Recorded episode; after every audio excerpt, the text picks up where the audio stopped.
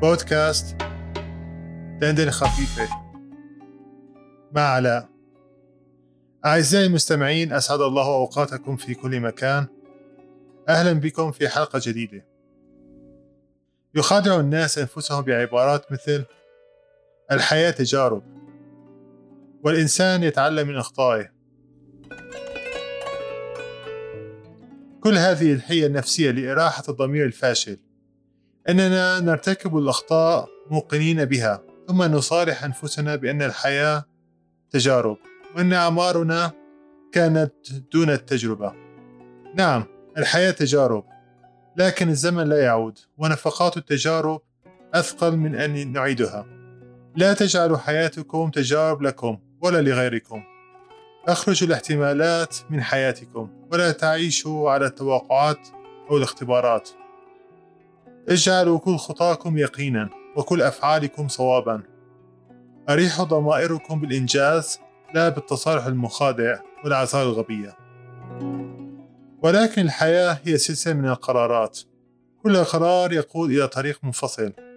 وفي كل طريق تفرعات مختلفة تقودنا إلى إحداها قرارات كبيرة عظيمة أو صغيرة دقيقة. إنها كالشجرة ذات الأغصان التي ما تفتأ تنمو وتتفرع وتتشابك وليس أمامنا إلا الحياة نفسها. طريقا للتعلم أمام كل قرار وتفرع. لا يستطيع أحدنا الحكم على نهايات الأمور من البدايات ولا تستطيع الحكم على الكتاب من غلافه. ومن دون التجربة حتى ولو انتهت هذه التجربة أو تلك بفشل ذريع فإنك لن تستطيع التقدم للأمام لأنك ستكون في مخافة السقوط دائرة الفشل. ولا بد من الاتعاظ من هذه التجارب فذاك هو الطريق الوحيد لكي تنمو بهذه الحياة. فالتجربة أحسن معلم للإنسان. يقول جوزيف أديسون إذا أردت أن تنجح في حياتك فاجعل المثابرة صديقك الحميم والتجربة مستشارك الحكيم والحذر أخاك الأكبر والرجاء عبقريتك الحارسة. أو كما قال المثل الإيطالي الشهير من يسقط عن الحصان يقول للحمار مهلا أريد النزول. لا بد لنا أن نستمتع بهذه الحياة وأن نكون قادرين على مسامحة أنفسنا على ذلاتنا وأخطائنا.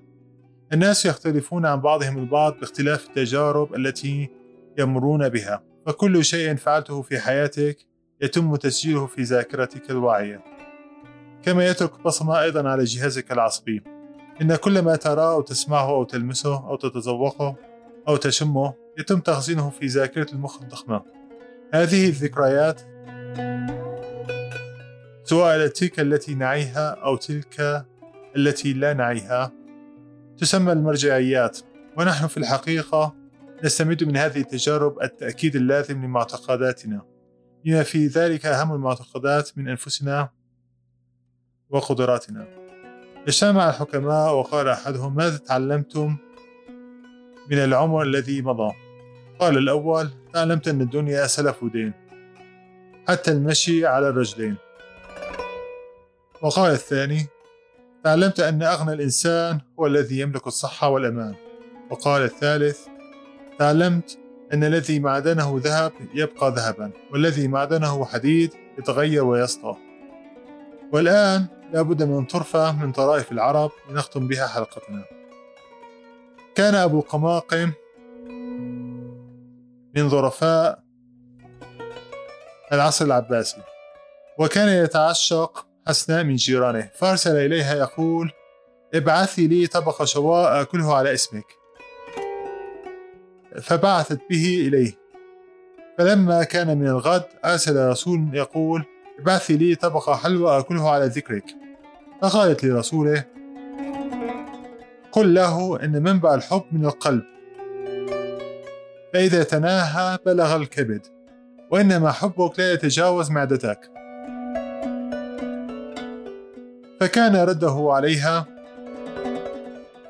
إنما فعلت هذا لأقوى على محبتك. ألم تسمعي قول الشاعر؟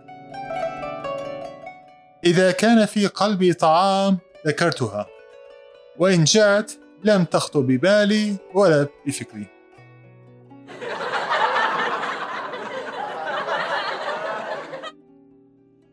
أعزائي المستمعين أشكركم على حسن استماعكم للبودكاست.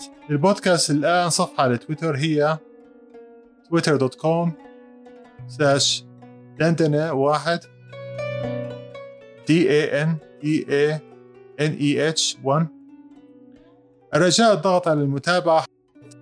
حتى نستطيع إعلامكم بالحلقات الجديدة؟ أول بأول ولكم مني الشكر الجزيل.